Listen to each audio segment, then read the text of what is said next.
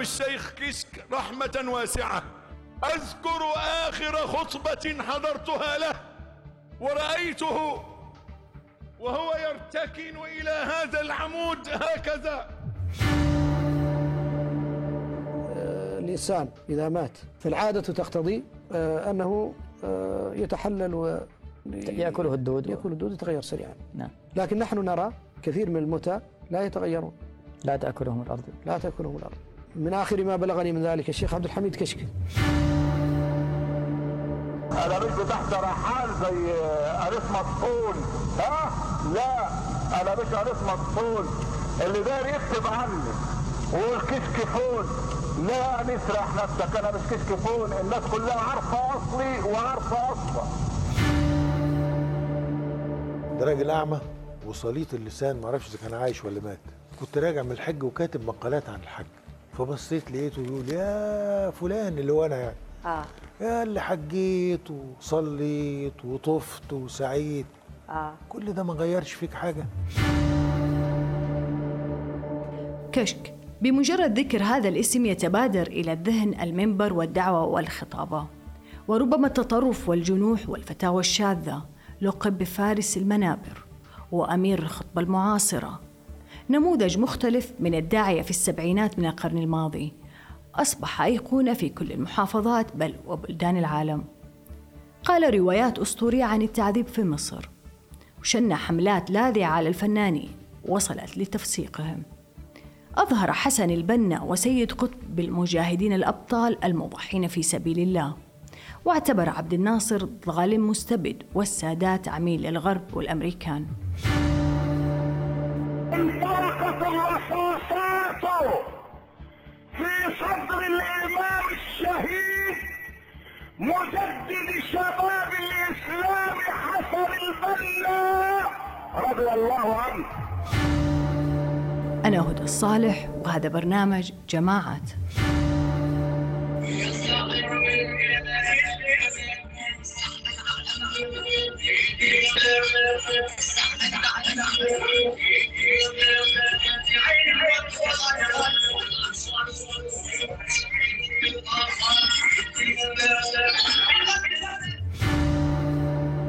بنكمل موضوع المقارنة ما بين تأثير الفنان آه، أو المغني أحمد عدوية وأيضا الواعظ والداعية كشك في الحالة المصرية. وبيكمل معنا ضيوفنا الدكتور محمد الباز الصحفي والكاتب ورئيس مجلس إدارة وتحرير مؤسسة الدستور وصاحب كتاب كشك وعدوية أيام الوعظ والسلطنة. وأيضا معنا الأستاذ عبد الشكور عامر الداعية والباحث واللي كان عضو سابق في الجماعة الإسلامية. وكذلك الدكتور محمد أحمد إبراهيم أستاذ التاريخ الإسلامي بجامعة بني سويف واحد من درس ظاهرة دعاة الكاسيت أو دعاة مساجد السبعينات. وتأثر المجتمع بهم في الأسواق والمحلات وما إلى ذلك. حياكم الله جميعا أساتذتي. أهلا شكرا وسهلا. للمشاركة. أبغى أسألك آه، أستاذ عبد الشكور تحريض الشيخ كشك على الفن والفنانين والصحفيين كان له فتوى بالمشاركة مع صلاح أبو إسماعيل بإصدار فتوى بجواز تكفير آه، الفنان والملحن محمد عبد الوهاب. آه، وأيضا كان يعني أجج وحرض على آه، الأديب نجيب محفوظ. بالإضافة إلى هجوم المتكرر على المطربين آه، أنتم في كشباب آه، دخل في هذه الجماعات آه، الراديكالية. كيف انعكست هذه ال- ال- الخطب عليكم؟ يعني إيش تذكر لي أنتم كشباب في ذلك الوقت؟ إلى أي مدى كانت تدفع؟ يعني لو تقول لي قصص إنها آم، تدفعكم إلى ممارسة عمل باليد. مثل ما يعني في خطب آه، الشيخ كشكه يعتبرها أمر بالمعروف ونهي عن المنكر وتوجيه وإرشاد. آه، هذه الفكرة اللي حضرتك طرحتها مهمة جدا جدا لم يكن الغرض من هجوم الشيخ كشك على الفنانين والمثقفين وبالذات المطربين في هذا الوقت هو إسقاط إسقاطهم كرموز في المجتمع ولكن كان الهدف هو آه، تشويه الفن والثقافة ورموز الفن والثقافة كان هذا هو هدف أساسي أن يبتعد شباب التيار الديني معروف. عن هذا الطريق. أيوة. آه مم. الشيخ كشك في هذه الجزئية؟ بعد إذن حضرتك الشيخ كشك في هذه الجزئية؟ لديه تناقض وإزدواجية. بمعنى أن الشيخ كشك معروف عنه؟ أنه كان من محبي الفنان الراحل المطرب محمد عبد الوهاب. كان من محبيه وكان من عشاقه. وفي نفس الوقت كان يهاجم الف... ال- ال- ال- الفنان الراحل المطرب عبد الحليم حافظ. وكان يهاجم آه، فريد الأطرش. وكان يهاجم عبد الحليم حافظ. وكان يهاجم فريد الأطرش. وكان يهاجم أم كلثوم. هذه المرأة. التي يعني آه، كانت لها مواقف وطنية. وشعر أم كلثوم 99% منه كان شعرا عربيا فصيحا. غنت أم كلثوم لكبار الشعراء أحمد طب راوي أه، طب أستاذ أستاذ عبد الشكور أنتم كشباب في الجماعة هذه آه، إلى يعني ودي تذكر لي قصص مثلا مسألة تحريضها للفن والفنانين وأيضا للتلفاز في ذلك الوقت إلى أي مدى كنتم تسعون إلى تطبيق ما يقول الشيخ لو تذكر لي قصص تذكر لي أحداث في هالإطار. طبعا آه، مفهوم ومعروف لدى الجميع علاقة ال- التيارات الدينية وخاصة الجماعات المتشددة الراديكالية مثل الجماعة الإسلامية وجماعة الجهاد وجماعة التكفيرية معروف علاقتهم وموقفهم من الفن والفنانين والمطربين يرفضون تماما آه، التعاطي مع مثل هذه الأفكار. سابقا أنا كنت واحد من هؤلاء الذين أرفض تماما كعضو سابق في الجماعة الإسلامية وكغيري من آلاف الشباب كنت أرفض تماما التعامل أو التعاطي أو تقبل ما يسمى بالفن بكل أشكاله وألوانه. وكان هذا فكر أساسي لدى الجماعة الإسلامية وغيرها من الجماعات الموجودة في في هذه الساحة. السبب الرئيسي وكان سوء الفهم طريقة الطرح الخاطئة لفكرة الفن والفكرة أن الفن له دور في المجتمع في تقويم المجتمع وبناء المجتمع وتقويم سلوك المجتمع. كان يصور الفن من الدعاة مثل الشيخ كشك على أنه شيء محرم. كان يصور الفن والغناء على أنه باطل وأنه من الشيطان وأنه كذا وكذا. كل هذا أثر في وجدان الشباب في هذه المرحلة الخطيرة. أغلب أحداث العنف وأغلب الذين انتموا للأفكار المتطرفة وانتموا للجماعات الراديكالية التي انتهجت العنف في هذا الوقت كانوا خريجي مدرسة الشيخ كشك والدعاة الجدد امثال الشيخ كشك والمحلاوي وحافظ السلامه وغيرهم الذين تبنوا اسلوبا خطابيا يدعو إلى العنف وإلى التشدد وإلى رفض الآخر. آه، نذكر أيضا أن من خطب الشيخ كشك في أحداث الزاوية الحمراء كان لها دور مهم جدا جدا في إشعال ال- الفتنة هذه الفتنة الطائفية التي حدثت في الزاوية الحمراء. يعني آه، آه، الإيمان بفكر المؤامرة كانت خطب الشيخ كشك لمن يستمعها يعني لابد أن أن نستمع إلى خطب الشيخ كشك وننقدها بعقول وبصائر ودون تحيز لأي فكر. الشيخ كشك كان يؤمن بمؤامرة بالمؤامرة أن النصارى في مصر يسعون للاستقلال بصعيد مصر وتحدث كثيرا في خطبه عن هذه الفكرة وتحدث غيره من الدعاة الجدد في هذا الوقت وهذا كان خطأ كبيرا أدى إلى نوع من الاستقطاب ونوع من نشر فكر الكراهية تجاه الآخر وأدى إلى أعمال عنف آه، أستاذ أستاذ عبد الشكر في في في الداخل في داخل السجن آه إلى أي مدى كان أيضا حاضر آه آه الشيخ كشك بين الأعضاء عناصر الجماعة الإسلامية سواء من تنظيم الجهاد أو من جماعة الإخوان خلال آه خلال يعني سجن العناصر من خلال ما تذكره في هالموضوع؟ يعني كتب أش- طبعا الشيخ كان بيركز في كتبه جدا على أو في لا أنا أتكلم بداخل السجن أستاذ عبد الشكور. إلى أي مدى كان أي بالنسبة للشيخ كشك بينكم كعناصر في داخل كيف كان يعني تداول لكتبه لأشرطة ل... الشيخ كشك طبعا. داخل السجن تداول خطب الشيخ كشك وكتبه كان سابقا لمرحلة دخول الجماعه الإسلامية السجن. يعني كلنا كنا نعرف كنا نتداول كتب الشيخ كشك وخطبه ونستعيرها من بعضنا البعض ونهادي بها بعضنا البعض. آه، أن أهادي صديقا أو اخا في الجماعة الإسلامية بخ- بشريط للشيخ كان هذا شيء يعني يعتبر ذا قيمة وذا قدر أن أهاديه بشريط أو كتاب للشيخ كشك كنا نتداول كتب الشيخ كشك وشرائطه كأنها كتب مقدسة. لا تقبل النقد ولا تقبل الخطيئة ولا تقبل المراجعة.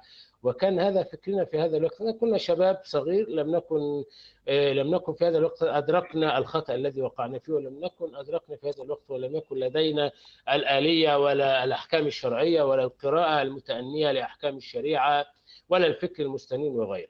إيه، داخل السجن حينما دخلنا السجن في التسعينات وخاصة في 97 يعني تغيرت نظرتنا بعض الشيء لدعاة ال- الدعاة الجدد مثل الشيخ كشك والمحلاوي وغيرهم.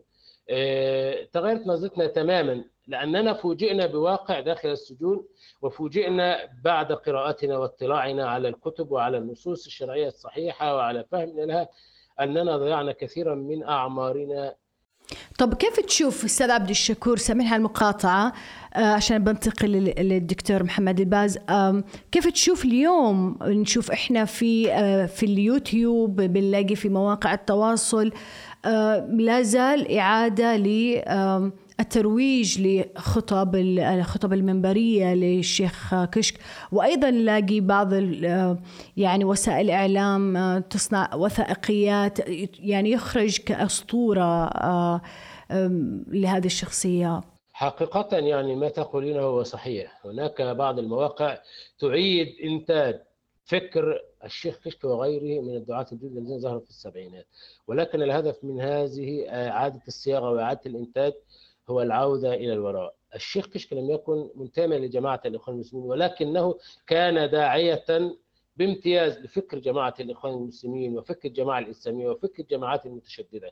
الآن في ظل الظروف الحالية تمر بها الدول العربية والعالم الإسلامي ومصر خاصة يحاول المتطرفون سواء كانوا إخوانا أو غيرهم أو جماعات إسلامية أو منتمين إلى داعش أو تنظيم الدولة الإسلامية يحاولون استعطاف ال- الشباب ويحاولون استعطاف المسلمين في كل أنحاء العالم وفي البلاد العربية خاصة بخطب وأسلوب وطريقة الشيخ كشك في إنتاج فكر جديد أو شيوخ جدد مثل الشيخ كشك نظرا لأن الشيخ. كشك كان يتميز بالتلقائية وكان يتميز بالاسترجال في خطبه وكان يناقش قضايا تمس هموم المواطن وتمس القضايا الدينية.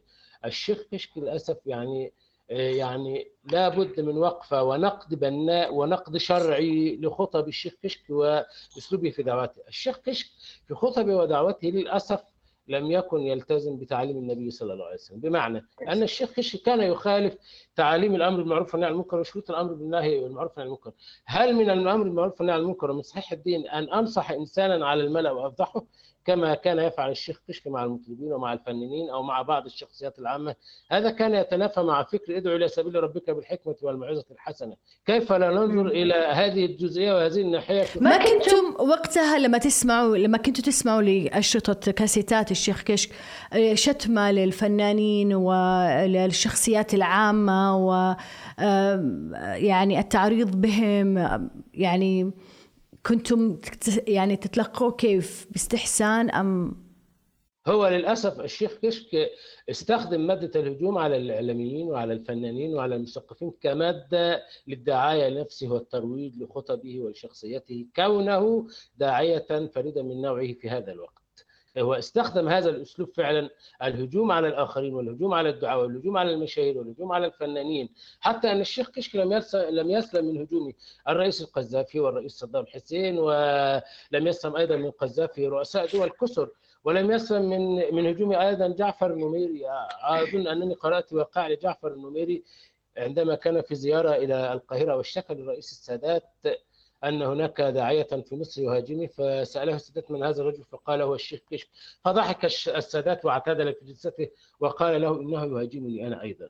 الشيخ كشك لم يكن هدفه الأساسي هو الدعوة فحسب، الشيخ كشك كان هدفه الأساسي هو ما يمكن أن نطلق عليه الآن شو أو دعاة الفضائيات الذين يروجون لأنفسهم على حساب المثقفين والفنانين والقضايا العام ويستغل الأحداث اليومية في هذا الشأن للترويج؟ أستاذ آه، بالنسبة اخر بن- اسمح لي بس وبايجاز الله يخليك أستاذ عبد الشكور.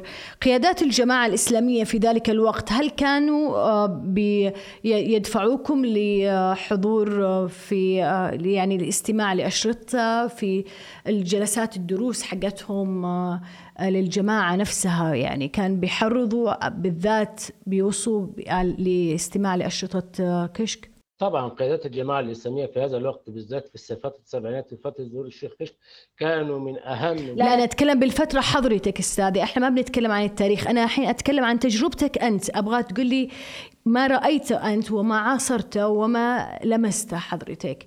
في فترة التسعينات لما أنت ما عاصرت وما لمست أن قيادات الجماعة الإسلامية في أماكن كثيرة جدا في أنحاء جمهورية مصر العربية كانوا يعني من أشد المؤيدين والمعجبين بخطب الشيخ كشك وكانوا من أشد الناس تأييدا لها وكانوا من أشد الناس ترويجا لها وكانوا يعني يعتبرون الشيخ كشك هو يعني رمزا رمزا مقدسا في مجال الدعوة الإسلامية إيه، سواء في أدائه وأسلوبه حتى افيهاته واسلوبه الساخر كانوا يستحسنونه وكانوا يعتبرونه يعني نوعا من ال من ال يعني آه، لا أبالغ إذا كنت إذا كان نوعا من العبادة. يعني يخلدونه في كل صغيرة وكبيرة. وكانوا يعلمون النشء أيضا وكانوا يوصون النشء بسماع خطب الشيخ كشك وغيره من الدعاء المشهورين في هذا الوقت الذين كانوا ينوئون الدولة ويهاجمون الدولة. استغل قيادات الجماعة الإسلامية الذين انتهجوا العنف في هذه الفترة خطب الشيخ كشك في التأثير على الشباب الذين تم إعدادهم لارتكاب أحداث عنف مثل أحداث الزاوية الحمراء وغيرها وأحداث أيوة. الأقصر وغيرها من الأحداث ال- طب يعني أحداث الدينيه اس- التي شهدتها مصر اس- اسمح لي اسمح لي أنتقل الله يسلمك للأستاذ مح- الدكتور محمد الباز. دكتور محمد أم ذكرت أن أم كان كشك وحتى العام 1981 وهو العام الأخير في حياة السادات ضيفا مرحبا به في المناسبات الرسمية. وكان يدعى إلى لقاءات الرئيس ولقاءات الشيخ الأزهر فلم يكن مبعدا ولا مستبعدا ولا مغضوبا عليه. حتى جاءت اتفاقية كام ديفيد فتبنى طرح جماعة الأخوان في تأليب الرأي العام على الرئيس وتغذية الفتنة الطائفية. وشحن الشباب ضد النظام في أحداث الزاوية الحمراء. حديثك هنا على الرغم من أن خطب آه، آه، ال- الشيخ كشك كان دائما ما يصور على أنه هو المظلومية وأن النظام بأكمله آه، دا- دائما يعني يترصده ودائما يحاربه و آم، ويهدده سواء بالإعدام أو بالمطار بالملاحقة سواء في وقت يعني حتى أنه هو سجن فقط سنتين. فلقيت لنا يعني مبالغته الشديدة في وصف مثلا تعذيب السجن وتجربة السجن يعني هي يعني تعتبر أقصر مدة ك من حيث العناصر اللي في ذلك الوقت في تنظيم 65 يعني لتنظيم سيد قطب. آه، لازم نفرق بين آه، صورتين للشيخ كشك الصورة اللي تم صناعتها من قبل آه، يعني أتباعه ومريديه واللي هو ساهم بجزء كبير جدا طبعا في آه، تكوين ملامحها. والصورة الحقيقية له على الأرض. الصورة اللي تم رسمها ليه وترويجها ويعني تاريخها والكتابة عنها من خلال زي ما حضرتك بتقولي تعمل وثائقيات من خلال ال- الرواية الشفهية اللي بتردد عنه وعن حياته وعن كراماته وعن إزاي إن هو آه، يعني دعا الله أن يموت ساجدا ومات ساجدا وإزاي إن هو كان بيتابع كل التفاصيل وإزاي إنه كان جريء وشجاع إنه بي- بيهاجم كل ال- الرؤساء ال- أو الزعماء العرب وإزاي وهكذا. كل دي رواية شفهية تم من خلالها رسم صورة أسطورية للشيخ كشك لكن إحنا بنتكلم على الصورة الواقعية الحقيقية اللي كان عليها الرجل. إحنا كنا بنتكلم عن ما يشبه التحالف ما بين الشيخ كشك وجماعته أو اللي بيقف وراءه وبين نظام الرئيس السادات ولم يكن هناك أي خلاف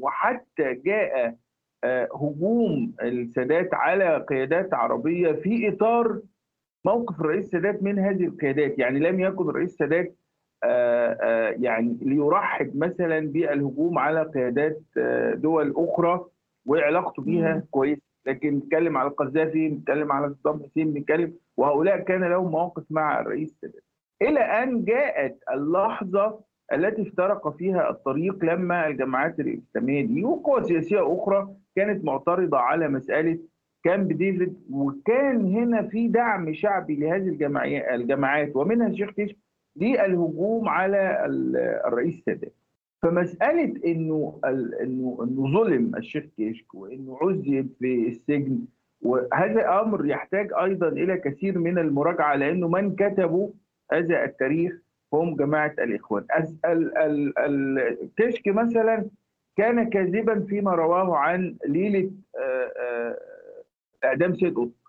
وعايز أقول لحضرتك انه خطبة خطبة الشيخ كشك عن إعدام سيد قطب كانت سببا في دخول آلاف الشباب إلى جماعة الإخوان المسلمين.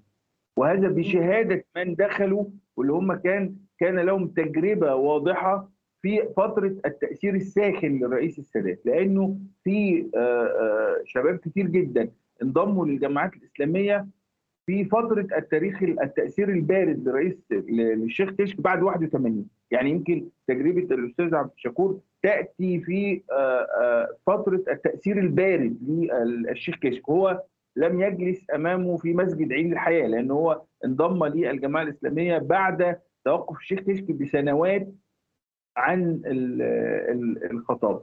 فهذه مثلا كان كاذبا فيما قاله عن ليلة إعدام سيد قطب. كان كاذبا فيما نقله عن كتاب زينب الغزالي وما تعرضت له في السجن الحربي من آه، تعذيب. كان كاذبا فيما فيما رواه عن حسن البنا وتاريخ حسن البنا واغتيال حسن البنا. وكان الرجل أيضا في ذلك يستخدم تكنيك المصريين دايما يعني بيخضعوا لي عندما يتحدث داعية عن أن الرسول صلى الله عليه وسلم زاره في المنام وأخبره بكذا وكذا أو أن الصحابة زاروه في المنام وأخبروه بكذا وكذا. إحنا قدام يعني حالة إعلامية حالة إعلامية شيخ كشك حالة إعلامية تم تصنيعها. هو كان عبقريا في تقديم نفسه وتم تضخيم هذه الصورة بشكل كبير جدا فيبان مثلا أنه رجل آه، ضد السلطة. أي سلطة؟ آه، كشك كان ضد السلطة باثر رجعي. يعني أنه كان ضد سلطة جمال عبد الناصر كان ضد نظام جمال عبد الناصر لكن باثر رجعي. تحدث عنه وهاجمه وانتقده بعد بعد ما انتهى. بالضبط في عصر السادات الذي كان يرحب بالهجوم على عبد الناصر حتى من طرف خفي كما يقول. بهذه المناسبة دكتور إذا تسمح لي أقاطعك في مقطع في اليوتيوب كان آه، خلال تكريم جمال عبد الناصر آه، لكشك لما في تفوقه فكان يظهر شيخ كشك يعني كيف أنه يعني يصافح بحرارة لجمال عبد الناصر حتى أنه يعني ممسك ب بيده يعني هو اللي أصر أكثر على الإبقاء على المصافحة. صوره شهيرة لا صوره آه صوره شهيرة في في عيد العلم كان ده في عيد العلم وكان ده في بداية الستينات كمان وتم تكريم الشيخ كشك لتفوقه العلمي آه، وليس لدوره الدعوي. وهذا أمر آه، مهم جدا يعني. لكن هو في النهاية في النهاية لما حضرتك سألتي عن من قام بالترويج لأن صناعة الصورة دي نعم. كان مثلا مهم جدا الترويج. الجماعة جماعة الإخوان وبقدرتها الاقتصادية كانت وراء نسخ آه، أشرطة الشيخ كشك وعبر فروعها في الدول العربية والإسلامية كانت تروج لهذه الخطب التي أعتبر كثير منها وكأنه منشور سياسي كأنه آه، يعني موجه بشكل واضح جدا للتأثير على الشباب خاصة إن أنا قدام آه، واعظ أو داعية يتحدث عن إنه الإسلام ودولة الإسلام والمدرسة الرسول والخلافة الراشدة اللي هو نفس خطاب هذه الجماعات. ويمكن تأثيره كان أقوى. لما حضرتك سألتي إنه يعني كان موجود الشيخ الغزالي وكان موجود الشيخ الشعراوي. هنا المقارنة ظالمة. هؤلاء علماء حتى لو اختلفنا مع بعضهم. نحن أمام واعظ ليس عالم وليس فقيه. ولذلك مثلا الجماعات الإسلامية لم تتأثر بالشيخ كشك لأن الشيخ كشك كان بوقا يردد أفكار الجماعات الإسلامية. الشيخ كشك كان ميكروفون. من خلاله يتم تمرير هذه الأفكار إلى الشباب. لكن نحن لسنا أمام آه، عالم لسنا أمام فقيه لسنا أمام أستاذ لسنا أمام صاحب إسهام فكري على أي مستوى من المستويات. نحن أمام حكاء. رجل يجيد الحكي لكن ويجيد النقل عن آخرين سواء في الفتاوى اللي قالها سواء في الحكايات اللي فأنا ولذلك هنا أنا لماذا اقترأت أو تجرأت على آه، إن أنا أقرنه باحمد عدوية؟ لأنه أنا لست لست أمام عالم له إسهامه العلمي. أنا قدام ظاهرة أيضا صوتية. يعني هذا الرجل آه، آه، أنعم الله عليه بصوته وبحنجرة وبأداء وبأداء تمثيلي بالمناسبة. حتى في هجومه على الفنانين وال ال ال الإعلاميين من الظلم إن إحنا نختزل ده في إنه لإنه كان يريد الشهرة. يعني إن هو كان عاوز يشتهر على آه، آه، زي ما بيقولوا على قفاهم يعني. ولكن إحنا بنتكلم عن مرحلة من مراحل اختراق العمل الفني والفنانين في ال- العالم اللي هي كانت ثلاث مراحل. يعني جماعة جماعة الإخوان أول مرحلة حاولت استيعاب الفنانين وعملوا مسرح إسلامي وكانوا بيجيبوا الفنانين يشتغلوا ويجيبوا عبد المنعم مدبولي يعمل إخراج للمسرحيات لما فشل طب- الاستيعاب بدأت المرحلة الثانية اللي كان كشك في القلب منها وهي عملية إرهاب الفنانين بأن هم آه، يعني آه، ما بيرضوش ربنا وإن هم ما بيعرفوش ربنا وإن هم بيشيعوا الف- الفاحشة وبيشيعوا الفساد في ال... كان نوع من الإرهاب. ولما لم تنجح هذه المرحلة أيضا دخلنا في المرحلة الثالثة وهي إنه جذب بقى الفنانين والفنانات عن طريق إنه نسمع بقى عن الفنانات التائبات وعن الفنانين التائبين ومين اللي بتلبس الحجاب ومين اللي بتسيب الفن. هو كان جزء من استراتيجية هذه الجماعات لاختراق هذا المجتمع لأنه عندما يشوه الفن فهو معنى ذلك بيخلي الناس تاخد موقف سلبي. طب البديل إيه؟ بدل ما تروح لمزامير الشيطان عند المغنيين والمغنيات لا تيجي عند ال- الجماعات وعند الدعاة أبغى أبغى أسألك آه، سؤال عشان قبل أنتقل للدكتور آه، محمد إبراهيم.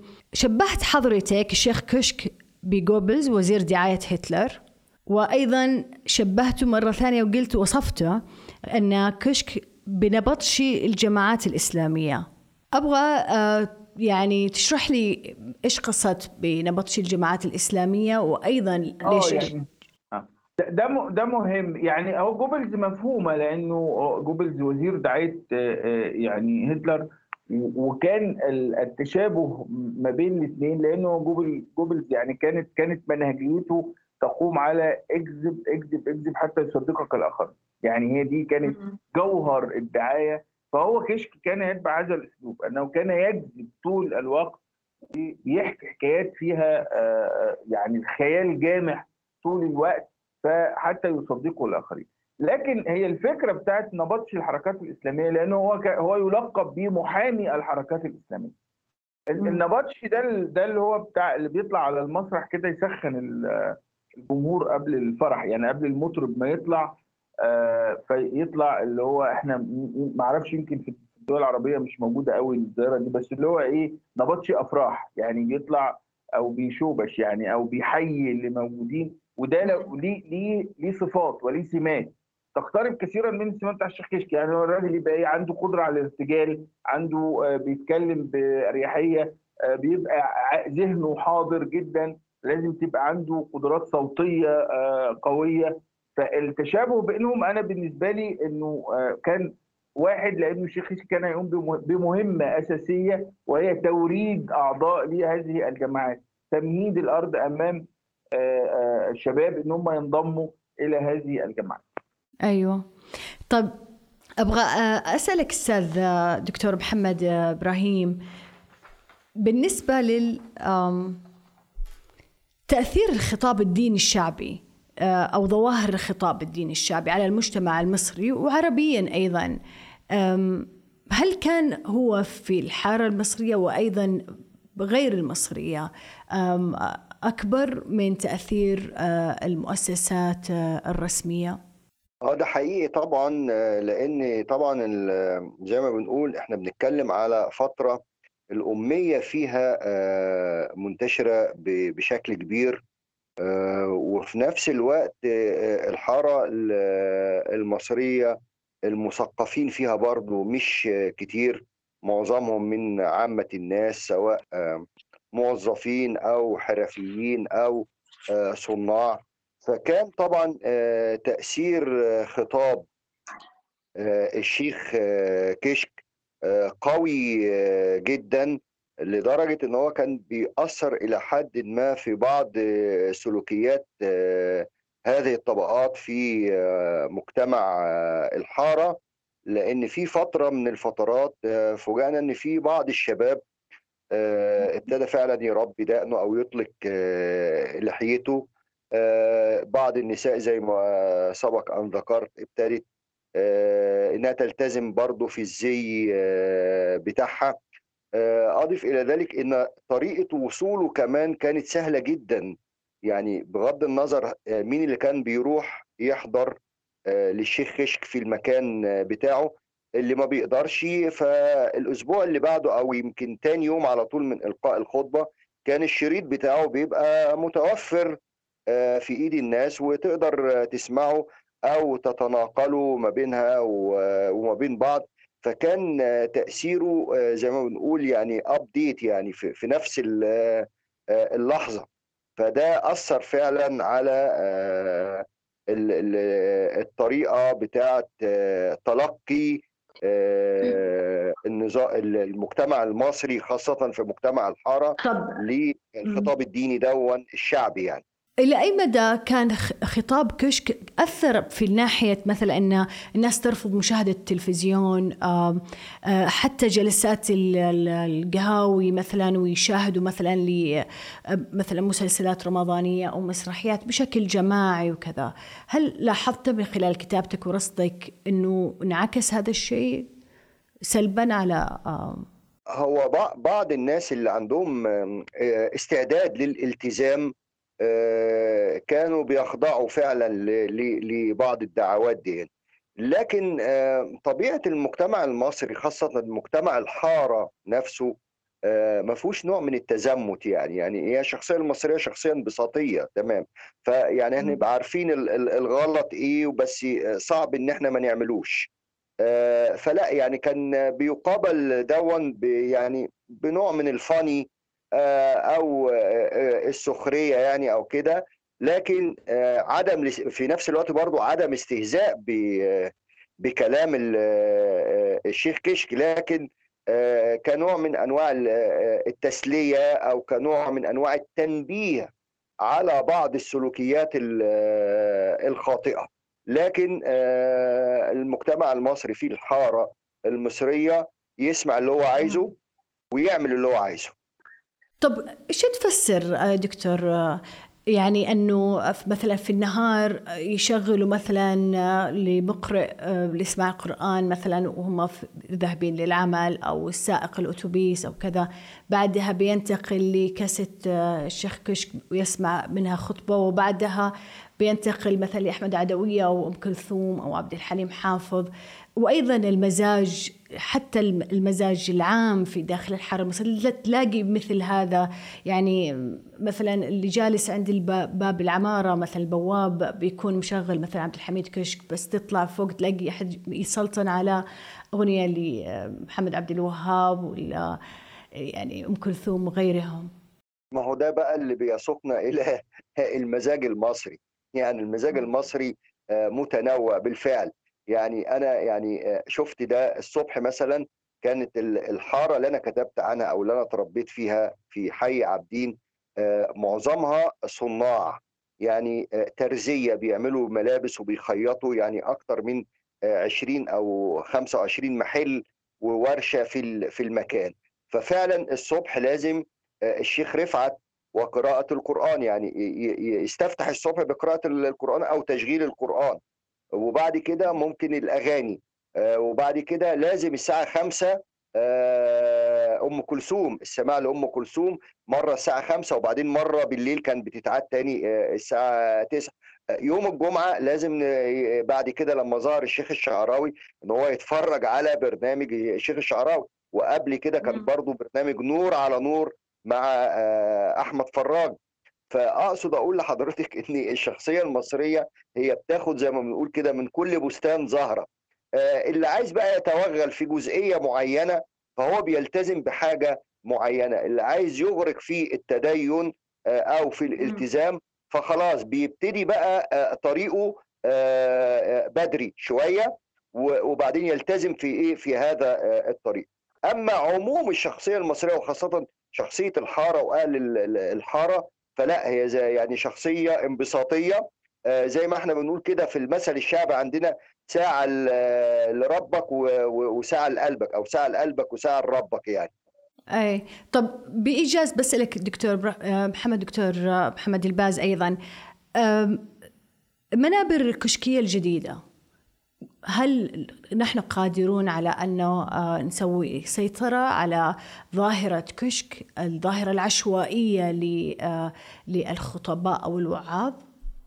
المشكلة الحقيقة في بلادنا العربية الآن إحنا قد ندعي إن إحنا قدرنا آه، يعني نواجه أو نضع المنابر الخشبية في إطارها وفي سياقها لكن أنا يمكن حذرت أكثر من مرة يمكن حتى في البرنامج عندي من ظاهرة المنابر الإلكترونية لأنه آه، والمنابر الإلكترونية هي أكثر خطرا وأكثر انتشارا كمان آه، وللأسف الشديد في عدد كبير جدا من أو الوعاظ اللي منتشرين وموجودين ودول آه، في ال- الشيخ كشك هو أحد أحد عناصر التأثير في هؤلاء لكن دول ال- المؤثرات داخلة عندهم من كل الجماعات ال- المتطرفة أو كل الأفكار المتطرفة. أنت إحنا عندنا خطباء إلكترونيين داعشيين بامتياز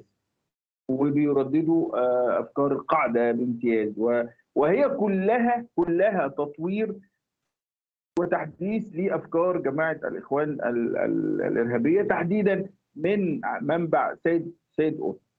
فمساله السيطرة يعني أنا أقول لحضرتك على حاجة أنا بشوف إنه بعض الناس أحيانا اللي بيسمعوا الشيخ كشك الآن مش من باب التأثر بيه قد ما هو آه يعني إنه هو الراجل بيعبر عن حالة لأنه أنا بقول لحضرتك إنه آه راجل لطيف. يعني أحيانا أنت هذا داعيه وواعظ فتلاقي فيديو على اليوتيوب يقول لك اسمع ليه طرائف الشيخ كشك أو قفشات الشيخ كشك ف... أو إنه نوادر الشيخ كشك يعني هذا أمر. مثلا لا يتكرر مع دعاء آخرين أو مع آه، علماء آخرين فالراجل هو محطوط في أنا أنا لا ال- الآن آه، آه، يعني لا أرى له تأثير أو لا أرى له يعني قدم راسخة لأنه الزمن تجاوز ما كان يقوله لكن لم يتجاوز ظاهرته كحالة إعلامية كحالة فنية إذا كان أيوة. التعبير يعني حالة فنية. ففي ناس بتبقى معجبة مبسوطة بتضحك آه، الراجل يجيبوا أحيانا تنبؤات يقول لك يا سلام لكن في النهاية آه، إحنا قدام ظاهرة أخطر أعتقد إنها محتاجة إلى مزيد من الدراسة أيوة. والنقد والتفسير وهي ظاهرة المنابر الإلكترونية.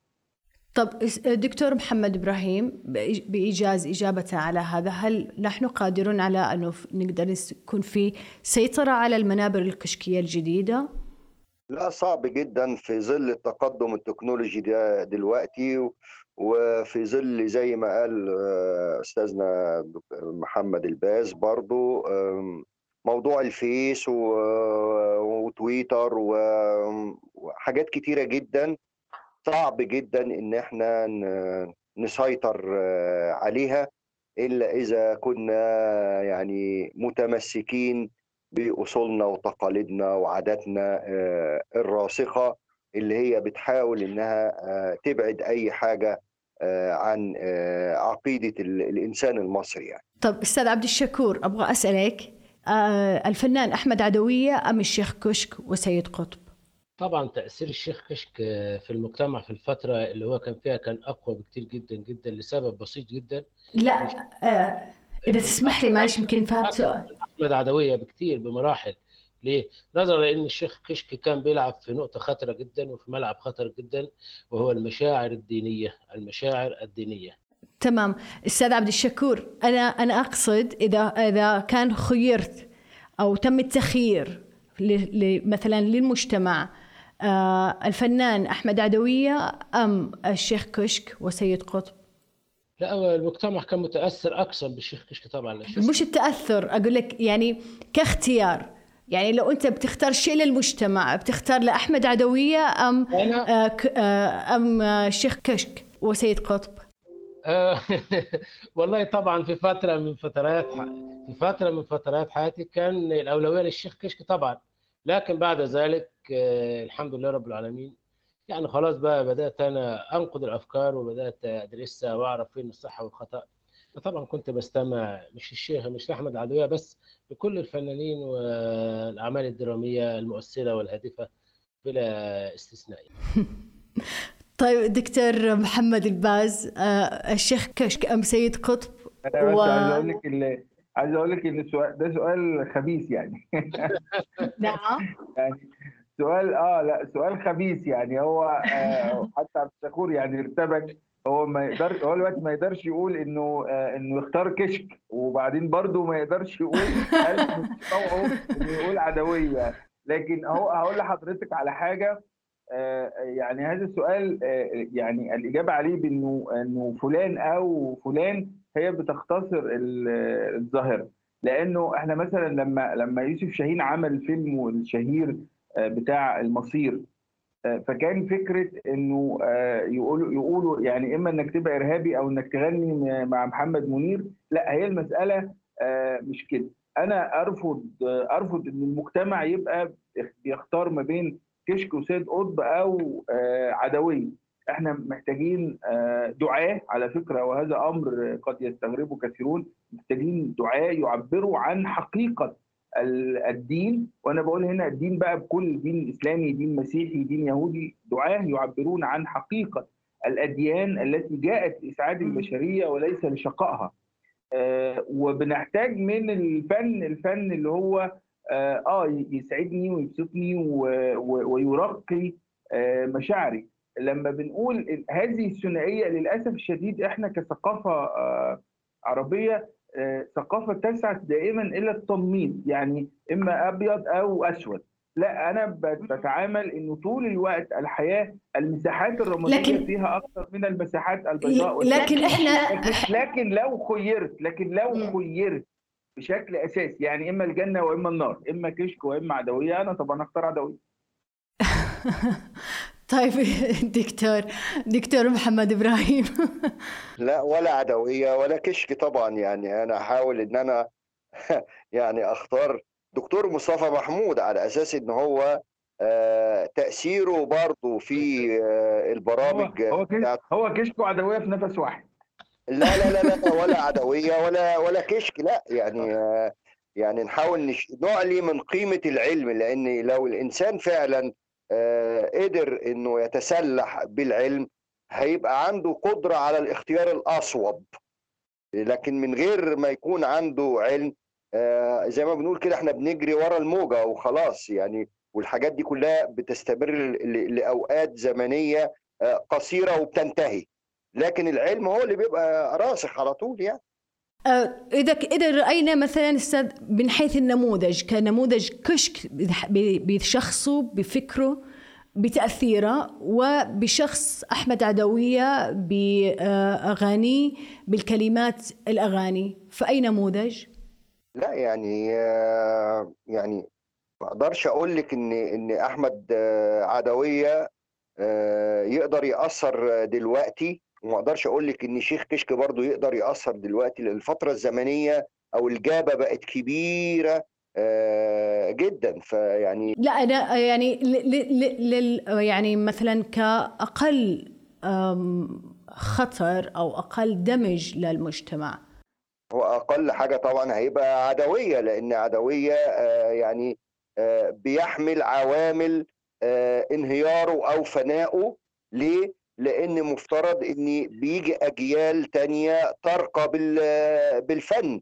إنما طبعا أخطرهم كان طبعا كشك على أساس إن هو يعني بيتحدث باسم الدين. فيعني صعب جدا إن أنت تتلافى الخطر بتاعه.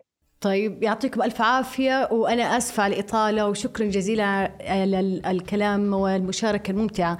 اسمحوا لي فقط بأختم ختاما أقول في العام 2020 خرج تنظيم أجناد مصر الإرهابي بإصدار مرئي بعنوان زمجرة العبوات مستلهما فيه إحدى خطب الواعظ الأزهري كشك.